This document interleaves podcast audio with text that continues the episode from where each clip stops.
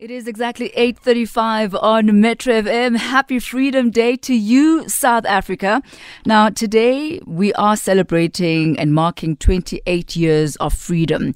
It's a theme that has been reverberating throughout the nation today. Various political parties have been giving their Freedom Day speeches, and uh, the, the president of the Republic of South Africa, President Ramaphosa, was speaking at the main Freedom Day celebrations in Mpumalanga namhlanje, and said that despite despite concerning crime figures and the challenging economic conditions faced by many South Africans, that South Africa is still in a better situation today than before 1994.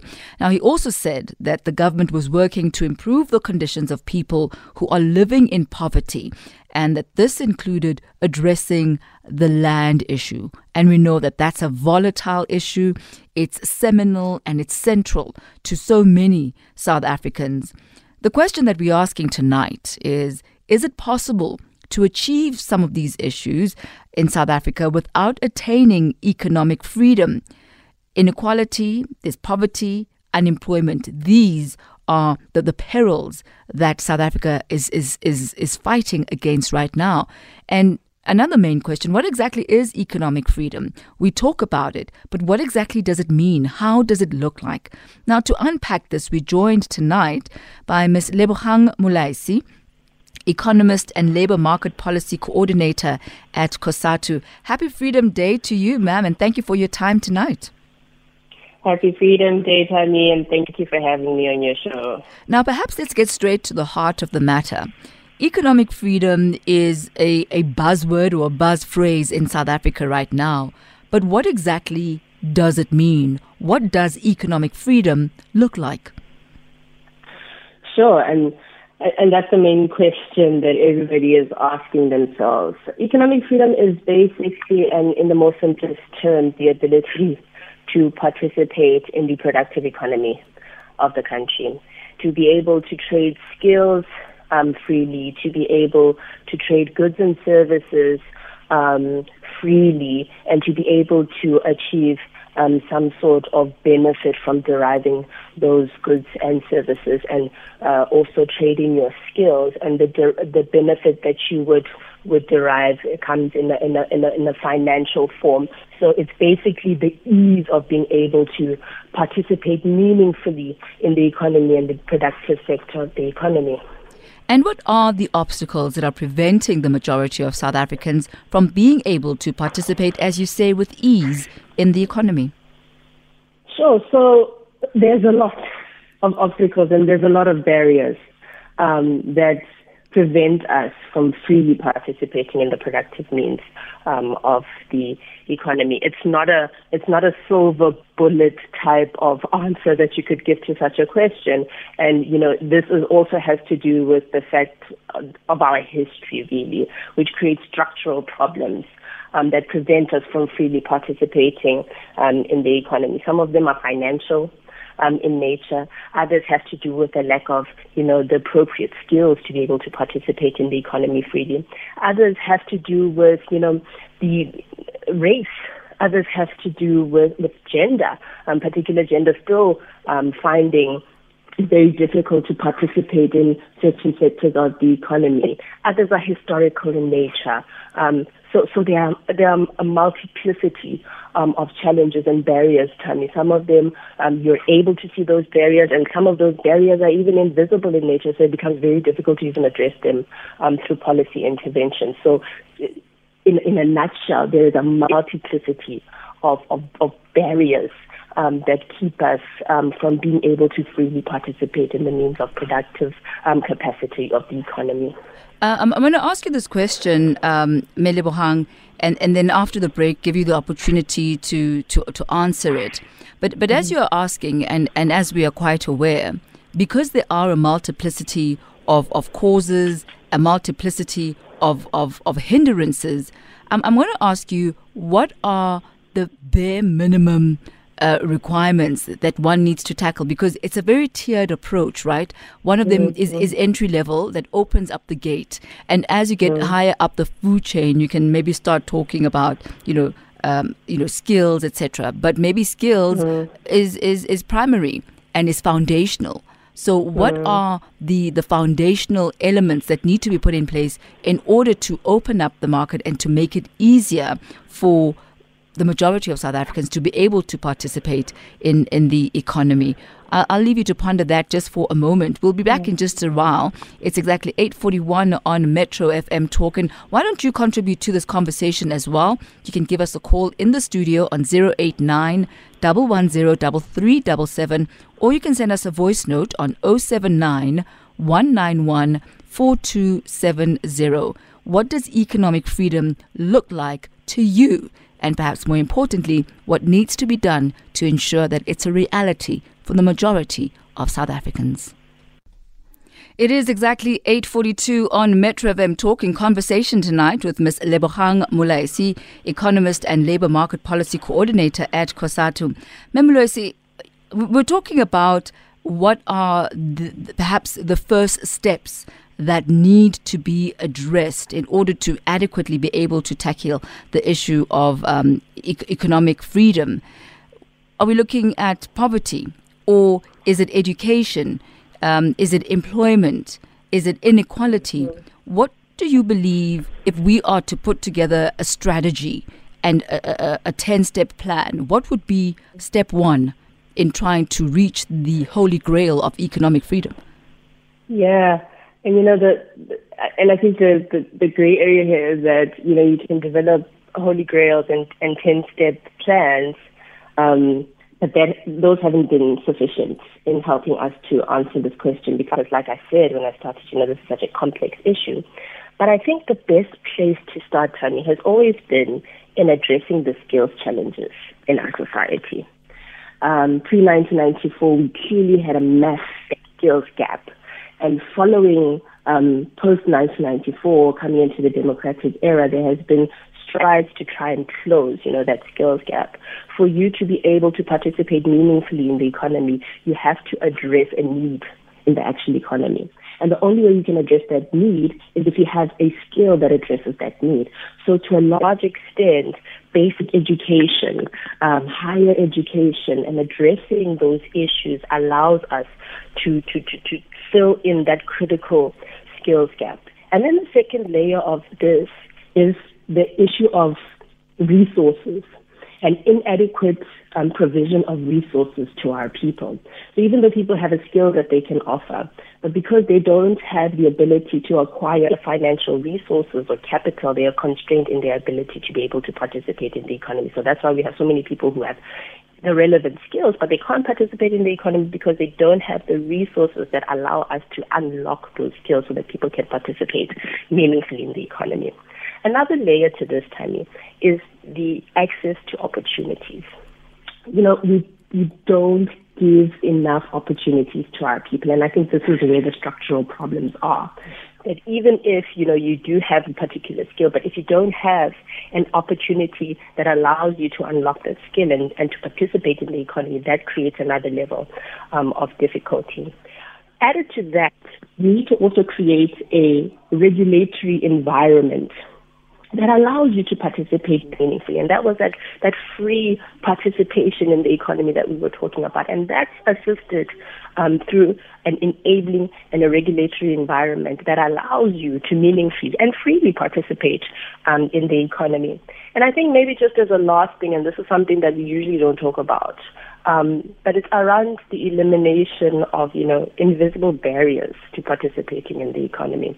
When I started, um, I talked about the issue of, you know, some some opportunities are gendered in nature, so women can't participate in particular sectors of the economy because there is a there is a there is an invisible barrier that is preventing women from participating in those particular economies. So we need to also take some sort of strides to eliminate those barriers so that regardless of your background, regardless of your race, regardless of your gender, you can freely and fully and meaningfully um, participate in the economy. If I had to, if I had to bring about a bag of of solutions, and and it's easier to talk about them as in a quick checklist, but to actually do them is actually something quite complex. But I think, at the nutshell, if you were to address these issues, you could fundamentally deal um, with the issues of of economic um, access um, and participation within the economy. Uh, I, I like the summary of those five points, and, and looking at them, they all will somehow impact the uh, you know, if you're looking at the food chain, or one would look at the foundational or the bottom part of the food chain, um, or if you're looking at, at, Maslow's, you know, hierarchy of needs, or you're looking at the pyramid, it would be that bottom tier of the pyramid, which is the broadest part, affecting mm. the larger part of the population. These five areas that you've spoken about would speak directly to that population. But I'd like to skip all the way to the top which would be the apex of this triangle, and we look at big business and we look at mm. politicians. Is there a danger looking at the really close relationship and close ties between politicians and big business? And, and the danger that I'm alluding to here is wealth circulating you know, in that apex and actually not uh. filtering down and serving only the elite or serving only the connected or serving only those with some sort of, of ties and, and, and, and, um, and, and, and, and connections. Absolutely. So, so, so, Tanya, I mean, I don't have to tell this to you or to your listeners. We are the most unequal country in the world. Um, and we see that inequality play itself um, in our society. The concentration of wealth at the top is a big problem, and it's a big problem for, for, for, for our society. The fact of the matter is that, you know, the trickle down effects of, of, of, of, you know, allowing the, the, the, the, the, the, richest to amass their wealth and hopefully bring down some sort of trickle down effect to the poor has not um, taken place in our society in the early 2000s. You know, there was large strides when it came to economic growth, and there was big amounts of growth, up to five to seven percent. But when you look at what that meant for the bottom, from the yeah, for the people at the bottom and those who are the poorest of the poor, that doesn't necessarily translate into them, you know, increasing their economic participation because the trickle down effect doesn't really work in, in real terms. So the concentration of wealth is clearly a big problem in our society. And the fact that, you know, productive capacity is in the hands of a few people is really a challenge for our society and one that needs to be addressed quite decisively. We need to break up the concentration of ownership. The, the current paradigm and strategy that we have is that very trickle down strategy. How oh. then do we topple it? And how do you get a bottoms up approach? Uh, I'm gonna, I'll ask you to answer that in, in just a moment when we return.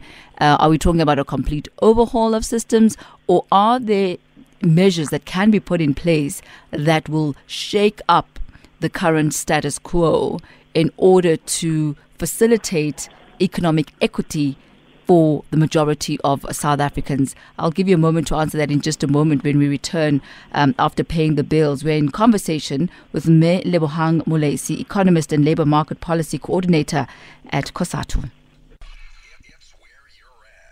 It is 8.52 on Metro FM Talk with Me Lebohang Molesi, who joins us to talk about issues of economic freedom. Uh, but let's hear from you, 089 110 We've got uh, Lebohang who is on the line. A very good evening to you. Welcome. Are you with us, Ndade? No? All right, let's see. We've got, uh, shall we take Boniso from KZN? A very good evening, sir. Yebo, sawubona sesithambi njani? Ngiyaphila baba unjani wena? Oh, siyaphila ngihlezi ngikuzwa ngesonto bengazi ukuthi uyangena naphansi kwethu. Awu cha usiyabonga makafuna nje ukuthatha ikhefu ngiyafika ngimhlalele. Umhlalele. Yebo. Hayi sibonga umunjalo sisi. Hayi dadewethu bengicela la ukubeka uvo ukuthi mala nosuku lenkulumo lesigubha namhlanje. Kodwa ke njenganami njengoba ngumuntu omusha ukuthi ngize into elakhe isizwa ngendlela ethize ugelisa ngacishe uvule right indlela esizwa ngendlela ngendlebe le ukuthi iyenzeka kodwa indlela okwenzeka ngayo asiyiboni inkululeko. Kwangathi inkululeko isancike kakhulu kubantu abathize. So ukuthi ngamanye amaqondo usho ukuthi inkululeko sithi asikhululekile thina njengamanje njengamanje nje. Yonke indawo futhi kodwa kumlando ukuthiwa yalwelwa inkululeko sinayo njengamanje indlela engibuka ngayo ngoba even intsha yethu isikuma-drugs akukho uhulumeni akwenzayo kodwa kuthiwa sikhululekile sithi siyintsha kodwa siyavandalizeka ngendlela siyabuka ukuthi kusasa yini ezokwenzeka kuleli lizwe uma ukuthi kuqhubeka ngale ndlela okwenzeka ngayo njengamanje Mm. Njengoba ukhuluma Njengoba ukhuluma about uh, Siboniso earlier on besikhuluma nobabu uSithole who was in the yeah. studio akhuluma about the role of young people in the mm. struggle mm. ukuthi mm. it is the young people who have to take the struggle and hold the authorities yes. to account kepha abantu abancane babhizi bayajiva bayadanisa they're having a good time bayaphuza bayabhema and bona bayidlala indima yabo ngendlela errong yabona so mm, so so whose fault is it then or whose responsibility is it then to ensure ukuthi the youth are actually living up to the potential that they have because it's the youth nakhona na, na June 16 it was the young people who stood up and who rebelled and then ah. that was also a huge catalyst in where we are namhlanje so if yeah. the youth themselves bahlezi abenzi lutho who is going oh. to take this Saka. struggle forward hey kodwa dothi kubi? Njengoba ngisho ukuthi lento ishayisa ngoba uma kuthi ungena amanzi emadolweni kubi? Ngoba uma ubuka kahle manje lento esho iyiqiniso. Ngiresponsible kukho konke engikwenza njengamanje but uma uthi ubuka emaceleni uyabona ukuthi sikhelete njengoba uthi utshwala yonke idakamizwa sikuyo yonke into. So kubi? Ngoba ngeke uzutshela umuntu ngamunye ngamunye ukuthi zama ukuthi uvuke wenze ukuthi nokuthi zama ukuthi uvuke wenze ukuthi nokuthi. Yabona kunalokho singena kuma drugs so ngicabanga ukuthi sithi iqala ngawe uwena uwedwa. Mhlambe uzazi ukuthi yini okufanele uyenze mhlambe ikona ongazama ukuthi kushintshe indlela esenza ngayo mhlambe nendlela esizazi ukuthi kusasa kufanele ukuthi sizophila ngayo. Ngoba uma ukuthi siphila ngale ndlela esiphila ngayo sicile otshwaleni sicile kuyidakamizwa Siyabonga kakhulu but uh, Siboniso for your views calling us all the way from uh, KwaZulu Natal. Me Mulausi, I mean you could hear Ubutsibonisa talking about the challenges that young people are facing. Uh, you know, challenges of drugs, of really being unattentive to what's happening in the country, but also being at the end and the receiving end of unemployment, of skills gap. And, and, and maybe some of the, the ailments that we're seeing coming from the young people are directly because the young people feel like maybe they don't have options, they feel like they don't have opportunities. These might be, you know, uh, ways of letting out that frustration. Not that they're excuses, but then what we are seeing are the end results of the causes uh, that you spoke about um, a little bit earlier on. How can this be turned around? How do we turn um, that trickle down strategy that we spoke about early on upside down so it's not from the top down, but perhaps from the bottom up? Yeah, Tony, and, and that's um, that's a difficult one, and it's very personal to me. I'm, I'm, I'm a young person, so I know specifically the pain of being excluded from opportunities because you are young. Um, that that invisible um, barrier that I talked about earlier that precludes young people from participating meaningfully in the economy. It's in the way businesses operate. Um, they don't they don't want you if you don't fit a particular persona um, for their business. Therefore, that cuts young people completely off um, from opportunities and from participating um, in the economy. And that creates the despondence that Ubaba was talking about um, in his utterances and comments earlier. So if we want to topple this, we need to be very purposeful about this. You know, people always talk about that we want to we want to um, increase economic participation to young people, to women, but they don't in earnest do the work of attracting young people, giving them the skills, giving them the know-how, and facilitating them into participation within the economy. It's one thing to give somebody a skill, but if you don't give them the opportunity and the pipeline to channel that skill, there's nothing that that young person or that woman is going to do um, with that skill. So we're going to have to be very purposeful about it. It's not just about, you know, the skills aspect, a very important aspect, but following the skills, we need to create a pathway of some sort that sees you from skilling you, um, to giving you opportunities, and to give you some sort of pathway into participating within the economy. This could be through a job, um, or this could be through, you know, starting up your own business or enterprise. But it is a purposeful process and it requires us to give that process attention, resources so that pathways of that nature can work. We don't do the work. I think we we say that we want, you know, people to participate meaningfully, but we don't give pathways of this of this nature um, enough attention, enough resources so that they actually work. And it's going to require, you know, for, for various stakeholders in society to come together and agree that we've got a problem here and we need to address it. And if we're going to address it, we need to not just address it with our mouths and with good sentiment and speeches, but we're going to have to give it the necessary resources for it to work. And I think it can work, Tammy. That's I think that's a takeaway from this conversation. These things can work. They just require for all of us to agree to work together um, to create a compact of some sort so that we can achieve, you know, this reality. Great way of summing it up, uh, Mayor Mulosi, the fact that various stakeholders need to, to come together. It's not just at the doorstep of business, it's not just at the doorstep of government or the youth uh, or, or, or women or those who've been disenfranchised, but those pathways, as you say, need to be created. Thank you so much um, this evening. Great chatting to you and, and exploring where we are at as far as economic freedom is concerned, and perhaps more importantly, the pathway to that economic freedom. Thank you for your time, ma'am. Thank you very much, Tammy. Good night. Good night. That's uh, Ms. Lebohang Molesi. She's an economist and labor market policy coordinator at COSATU Highlight.